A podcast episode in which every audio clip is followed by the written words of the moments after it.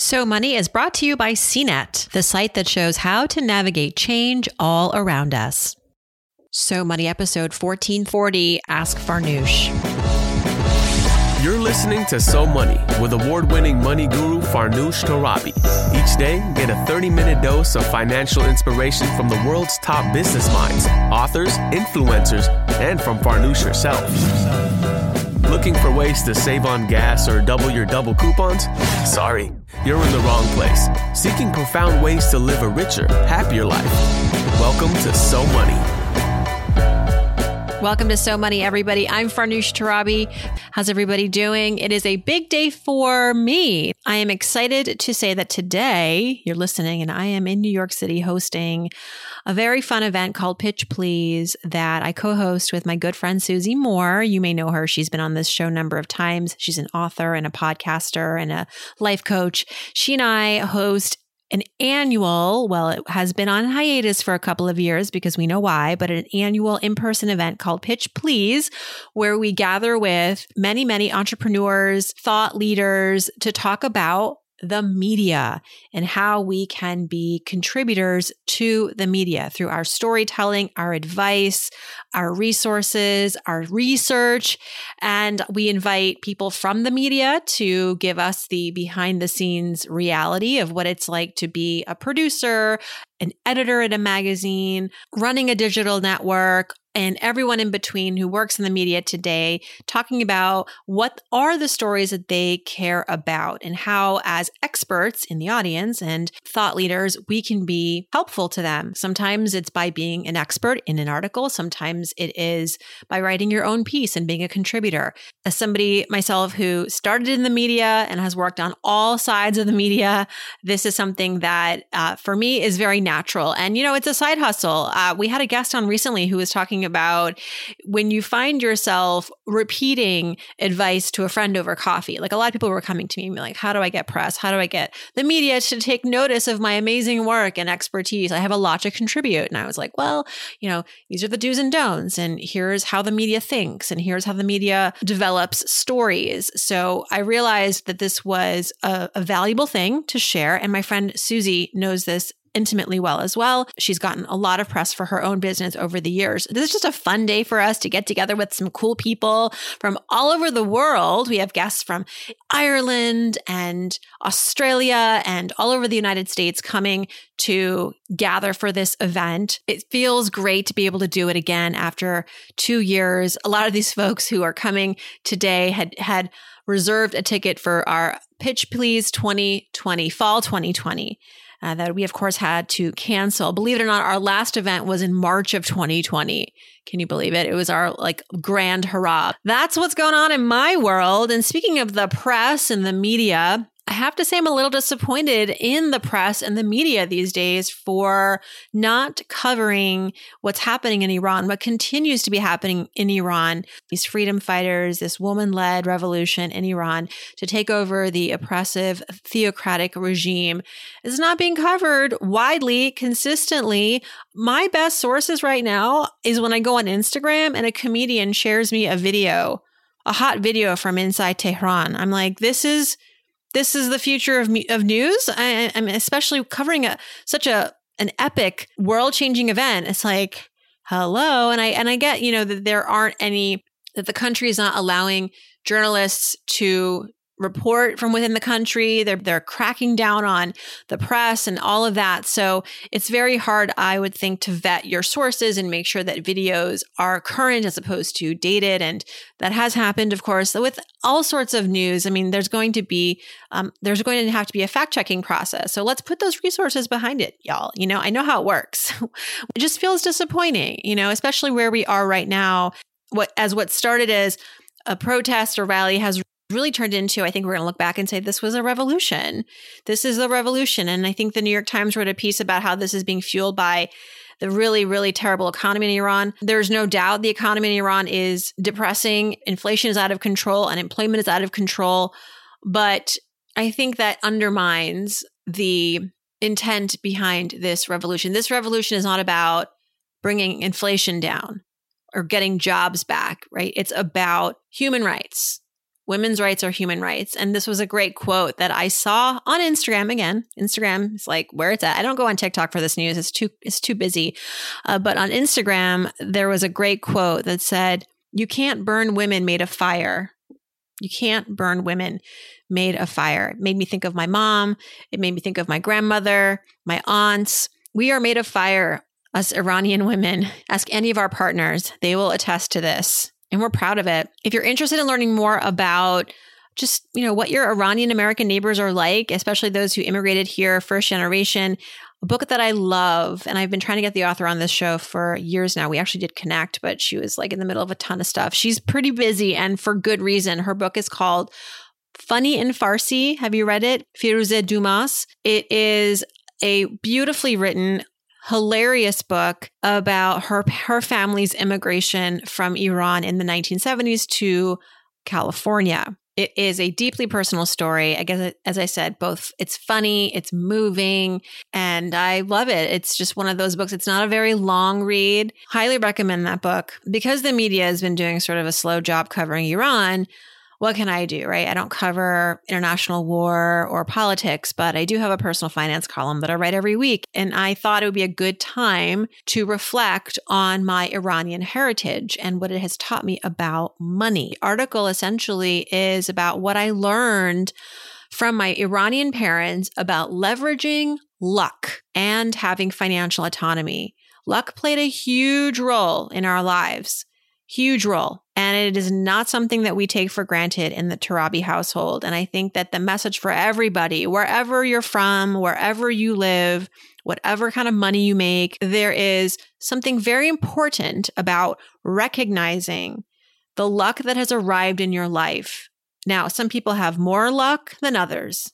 I will be the first to admit I consider myself one of those people who had more luck than others. It's important to recognize that. You know, we talk often on the show about having gratitude, and this is a gratitude practice. And I go through life knowing that your luck could run out, you know? And and so what are you going to do? What's led me to be vigilant about my finances, adamant about my independence, and building financial autonomy. And I as my father says, sometimes you can create your own luck, but you have to know what your goals are. You have to know what you really want in life because sometimes luck is disguised as opportunity. We don't sometimes take those opportunities because we don't know what the value is in it for us. I would love for you to check out that piece and let me know what you think. All right, let's go to the iTunes review section and pick our reviewer of the week. I am so excited for this review. I read it and I was like, this is going to be it. This is the one. You just know. You just know sometimes you're like, oh, this is this is the one. I got to read this one out loud. Okay, this one is from our friend who actually left his name in the review, um, Mr. Red. Hi, Mr. Red. He calls this show one of the best personal finance podcasts. Here he goes. I've listened to the So Money podcast for almost one year, and it is one that keeps me consistently coming back. Other personal finance podcasts only push their services, but Farnoosh really wants you to become a smarter and better consumer and investor. I love her insights on every topic. The diversity of the interviews are a very strong point, especially with those groups who are underrepresented. I encourage family and close friends, including my two teenage children, to listen to the show. Keep up the great work and thank you for your service to others, Mr. Red. And he said, if you select this interview, the person who contacts you should explain the Mr. Red refers to his favorite English soccer team, the Liverpool Football Club. All right. I'm not really sure what that means. I don't. I get it. It's a it's football, which is soccer here. Uh, but what's confusing me is you think that I have someone on my team that reaches out to my listeners. Mm-mm, it's me. The buck starts and stops with me. Now, I used to have team and I'm very grateful for the people that were full time with me in the past. But these days, to their credit, they got me rocking and rolling and created systems for me. So I didn't need them anymore. And now they're off doing much more cooler things. Thank you for recognizing the diversity in the guests that I bring on the show. That is very, very intentional. And you're right. I don't really sell anything on this podcast other than more content that is free. So you can be confident that I'm not here to try to get you into an MLM or get you to buy crypto, something or other, or an NFT. Like I am just here for the good information. And you have two teenage kids. That's really fantastic. And I love that you're engaging them. They're going to be rock stars. They're going to be financial rock stars. You know, I thought about how my dad helped me start a Roth IRA when I was a teenager. When I got one of my first jobs, he took me to the local credit union. He was like, open this Roth IRA. And what is that? And I still have it. I have not closed it or moved the money over. I, you know, I don't contribute to it anymore, but for me, it's very uh, symbolic of the thoughtfulness that my parents had all those years ago. And anyway, I'm getting off track here, but all this to say, Mr. Red, thank you for your review. I'll be in touch, me. I'll send you a link where you can pick a time for us to chat. And if you'd like to be the next person I call, please leave a review in our iTunes review section.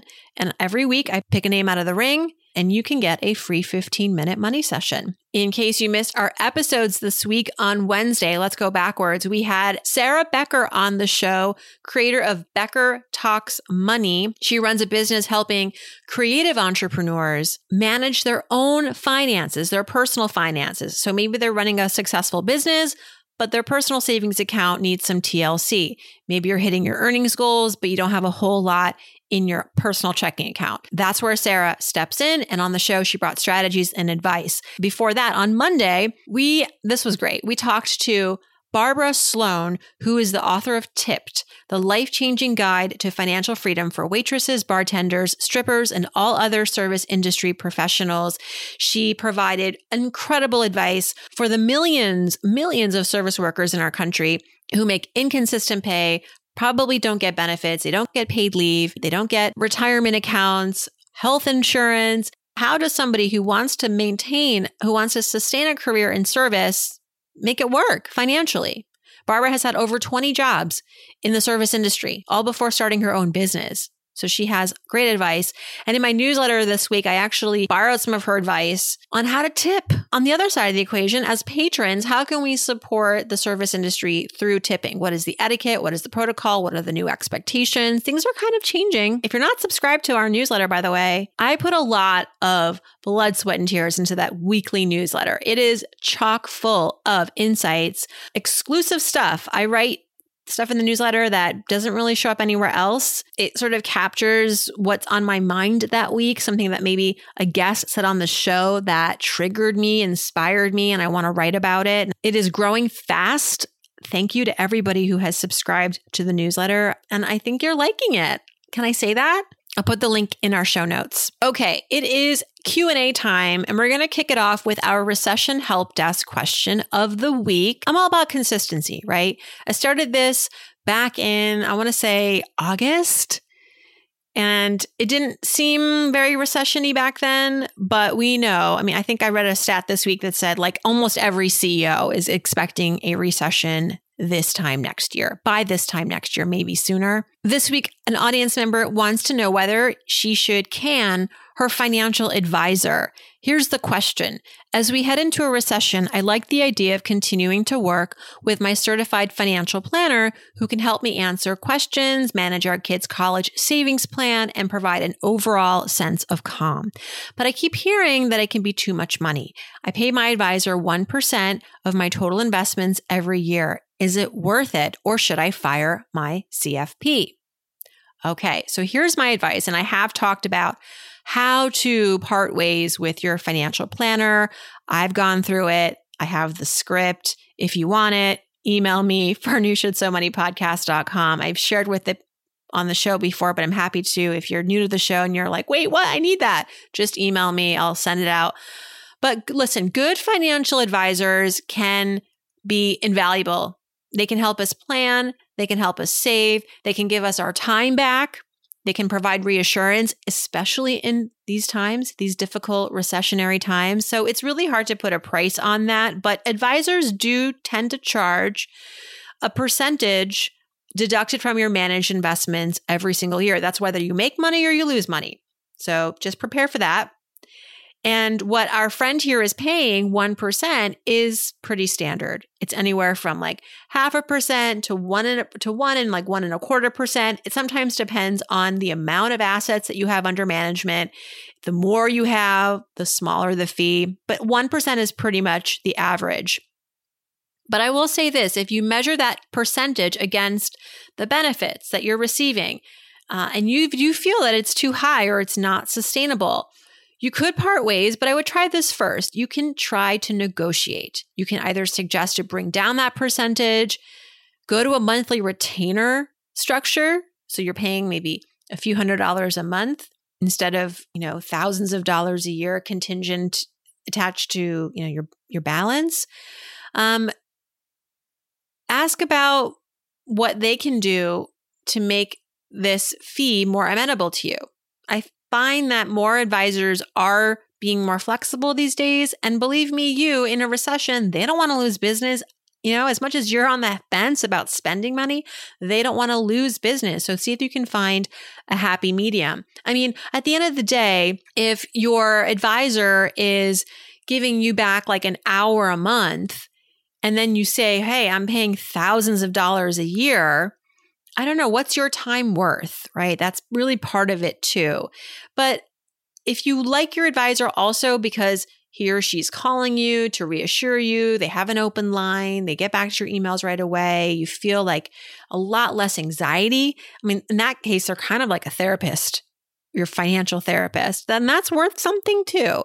So make a list of all of the values, all of the benefits that your advisor is providing, and not just the administrative stuff, but actually the the intangibles like the reassurance and answering questions that aren't black or white and getting you through tough times with more confidence. What's that worth to you? What are you paying? And then what's that worth to you? If you have a recession related question, you can email me. We have a special email set up for this recessionhelp at cnet.com. We'd love to hear from you. All right, let's go to the wider mailbag. We have questions about how to budget ahead of buying a home, FAFSA, you know, the enrollment for the 2023 2024 academic year. Enrollment for uh, federal student aid FAFSA application is now available online. You can apply question here about whether or not it's, it's worth it if you are a family that makes significant income over $100,000 a year. Is this something that your family would even qualify for? So I've got some guidance there. And then also we have a lovely, we have a friend in the audience, Madison, who is having a hard time affording a very important medication. And she's wondering what are some alternatives, not to the medication, but to affording it. I'm not a doctor. Okay, first up is Jillian, who writes in I'm a big fan of your show and I've been listening and learning since the spring of 2021. I wanted to get your thoughts on the best way to handle emergency funds when facing a change in housing. Here's a little bit more about what's going on with Jillian. She has a six month emergency fund for her current living situation. She's renting with her fiance, but they're looking to buy a house in the North Jersey area, which, as she says, as you know, is incredibly expensive. And her monthly housing cost, she says, will be more than the current rent ex- than the current expenses, though they have done the math and they can afford it based on their incomes. So here's her pickle. Ahead of buying this house or around the same time, she wants to also be sure that she has an additional three month emergency fund based on what their costs are going to be. But she also wants to have liquid cash for the cost of buying the house. And she feels that if she only saves for a new and improved emergency fund, it's going to take many months before she has enough for both that and this home purchase. She says, My fiance and I have consistent incomes. We work in areas that are stable.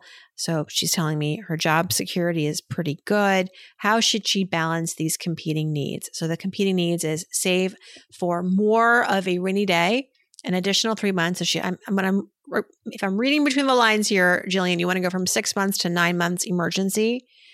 And you also want to save for down payment and closing costs and all of the related expenses to purchasing a home. Totally get it. If I was making a hierarchy of to dos right now, I would say start focusing on that really big down payment. Okay, start a down payment fund and add on that closing costs. Now, I don't know what kind of a home you're looking for, what your budget is, but let's just say in Essex County, I think the average home is uh, somewhere around seven, eight hundred thousand dollars. So eight hundred thousand dollars. That's twenty percent down, one sixty k just for the down payment. Tack on that another two, three, four percent for closing costs. you're talking about another, you know, maybe twenty, thirty thousand dollars. Let's just be really conservative here and say two hundred thousand dollars for your upfront home purchasing costs. Now, the one silver lining to this housing market, there aren't many, but we wrote about this on CNET recently about like what's going on. You know, the winter's coming around. Usually, this is a slower time of the year for selling, which means buyers may have more buying power. But we know with interest rates where they are and house prices not coming down that much, especially in competitive areas like Essex County, New Jersey, it's not like you're going to really win on price so much. You'll get a little bit of a discount than maybe this time last year. But really, where you can win is in negotiating because the demand is just not going to be there as much. You're not going to have 50 people bidding for a home. You might have five, but that does create more space more optionality for buyers to work with the sellers and say, hey, will you pay for my mortgage points? Will you help pay for my closing costs? Will you do some repairs before I move in? And by the way, I'm getting that expect- inspection. Anyone who's buying a home right now without an inspection, this is not the new normal. That was a weird thing that happened during the pandemic. This should not continue. This is this is a bad idea, everybody. Get that get that inspection, especially for the older home, especially if you just eyeball the house and you're like, uh-uh. One hurricane and you know we're homeless. You got to get that inspection. You want to get that in writing. It's for your security. And so my friend jillian priority here is i would work on that down payment because that's the real mountain to climb here. You've got six months of savings already. That's fantastic. And ps it's going to take time for you to buy a home. I mean i could be wrong. You could find your dream house tomorrow close in a month but realistically it's going to take three, four, five months, maybe longer to find a house, to close on the house. And all that time, assuming you have your down payment in pocket, you can then go back to saving more for your rainy day.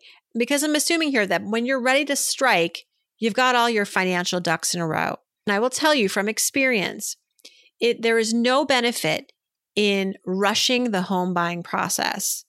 A lot of people who did that in the pandemic have done so regretfully. And we know that the pandemic was very much a unique circumstance. But in general, with home purchases, people tend to get overexcited. They start to work with a lot of adrenaline. A home is not just where you eat and sleep, it's like where you build a life. And so there's a lot of hopes and dreams for the house you're going to move into and you can get really carried away in the buying process. I'm not saying that's you, but I'm just saying in general, people tend to scurry to the to the finish line because they just really really want the house and I totally get it but it's very important that before you make an offer that you feel completely financially solid. You've checked your credit you've gotten pre-approved you've got that rainy day reserve you've looked into insurance you've got your down payment money you've got your closing cost money. That puts you in the running.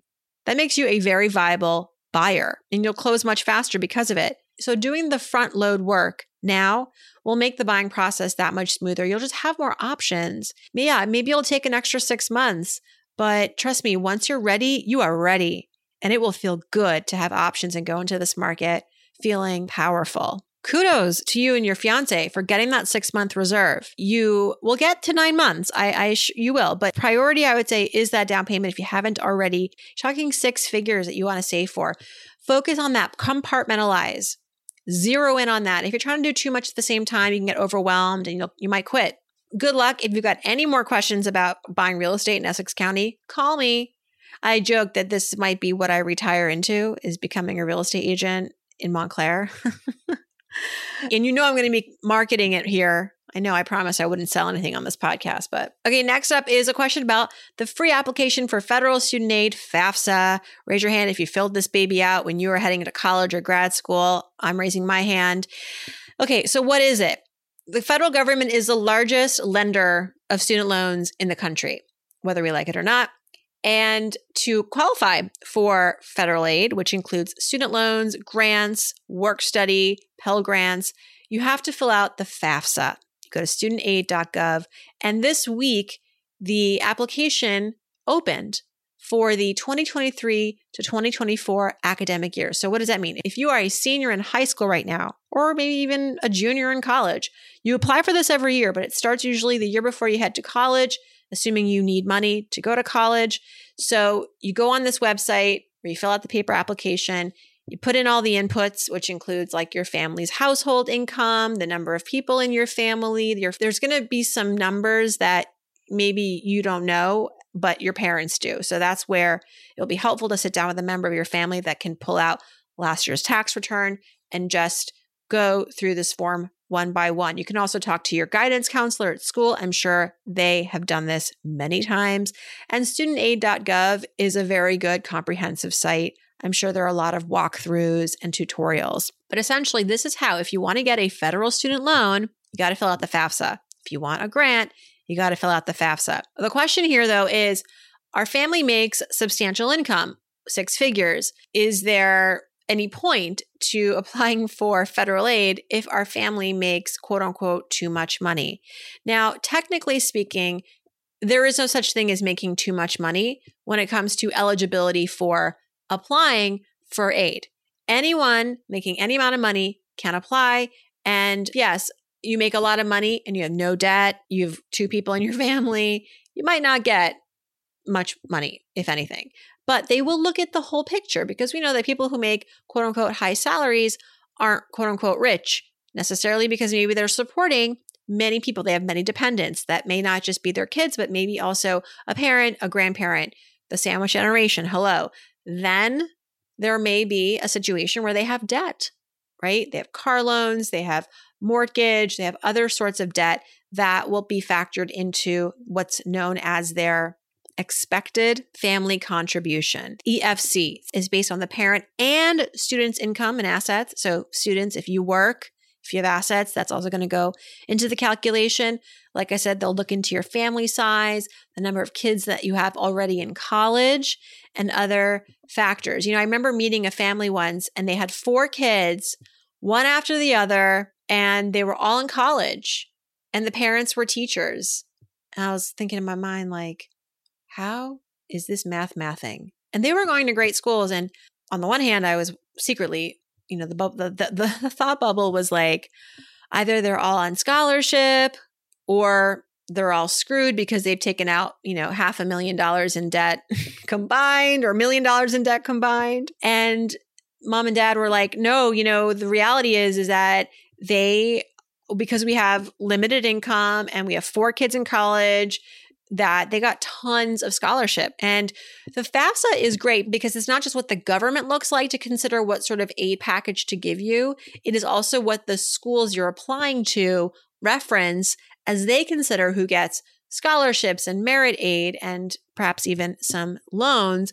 But my advice is the more free money you can get, the better, right? We don't want to have a situation where in four years you're looking at, you know, six figures worth of debt the average income right now for a college grad is around $60,000, which is actually higher than I would have guessed. Maybe around 50,000 or 48,000, but you know, 60 to $62,000 and if you've got $162,000 in debt, that's going to be a problem. But if you have 30 or $40,000 in student loan debt with a low interest rate, making $60,000, $70,000 a year, I think you're in a safer place so the rule of thumb used to be don't take out more than your anticipated income uh, post college, which I know it sounds crazy because that's like one year of tuition. But we know we got to be smarter than that. Just because the money's available doesn't mean you should take it. The maximum amount that someone can get from the federal government is in the low tens of thousands of dollars per year. So maybe 15,000 a year, that's 60,000. Mm, okay. We can work with that. Anything more than that? I don't know. It's going to end up becoming an Ask Farnoosh question. All right, that's uh that's my FAFSA 101 there. Last but not least, our question from a friend in the audience, Madison, who is struggling to afford a very important medication. Here's her question. Hey Farnoosh, I've been listening to your podcast for the last few months and it's completely demystified the world of personal finance. I have a question though I'd love to get your thoughts on. A little background I'm 25. I work full time. I earn 68,000 a year. This year I have begun dipping my toes into investing. I built a 4-month emergency fund and I'm contributing to a 401k for retirement and I have started saving for a house. Fantastic. Madison, where do you get your financial advice besides this show? I am curious. Is it TikTok? Nothing against TikTok. Well, some things against TikTok, but I feel like if a 25 year old like you is getting all this education and motivation from the internet, I want to know where you're hanging out. This is great. But she says, here's the rub. I'm coming up on my 26th birthday and I have been using my mom's insurance to cover costs for a very expensive but absolutely necessary medication. No insurance programs through my employer will cover this. I have exhausted all resources. I'm trying to sort out a financial plan to best cover this cost, and I've looked into a health savings account. Do these really provide much benefit? Are there any resources or strategies that I'm not thinking of?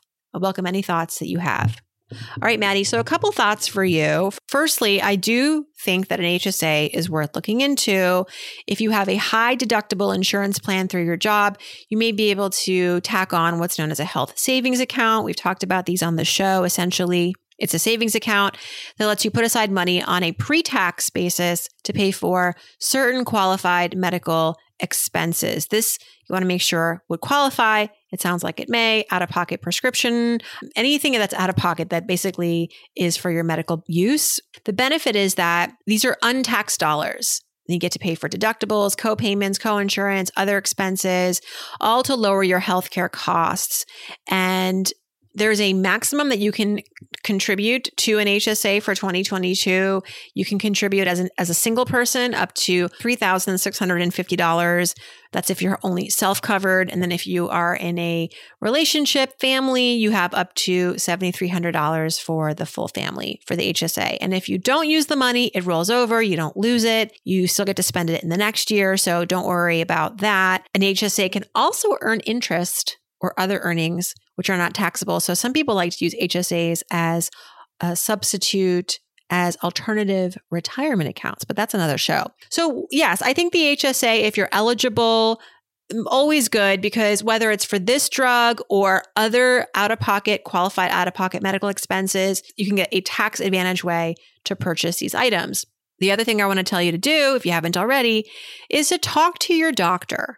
Whoever is prescribing you this medicine, have you talked to them about a generic? Have you talked to them about if this is such a difficult drug to get insurance to cover, but it is important. Are there loopholes that you don't know about that your doctor may because she's or he's gone through this with another patient? Um, I would really look into chat rooms, chat boards, where like Reddit boards, even like looking to see if anyone has had any success working with a doctor, and it may not be the doctor that you have, maybe you'll get a second opinion who may be able to give you some guidance on how to get access to this drug in a more affordable way, whether it's here's the insurance company that offers it. And then last, I know that you get insurance through your employer, and we love that because they subsidize it.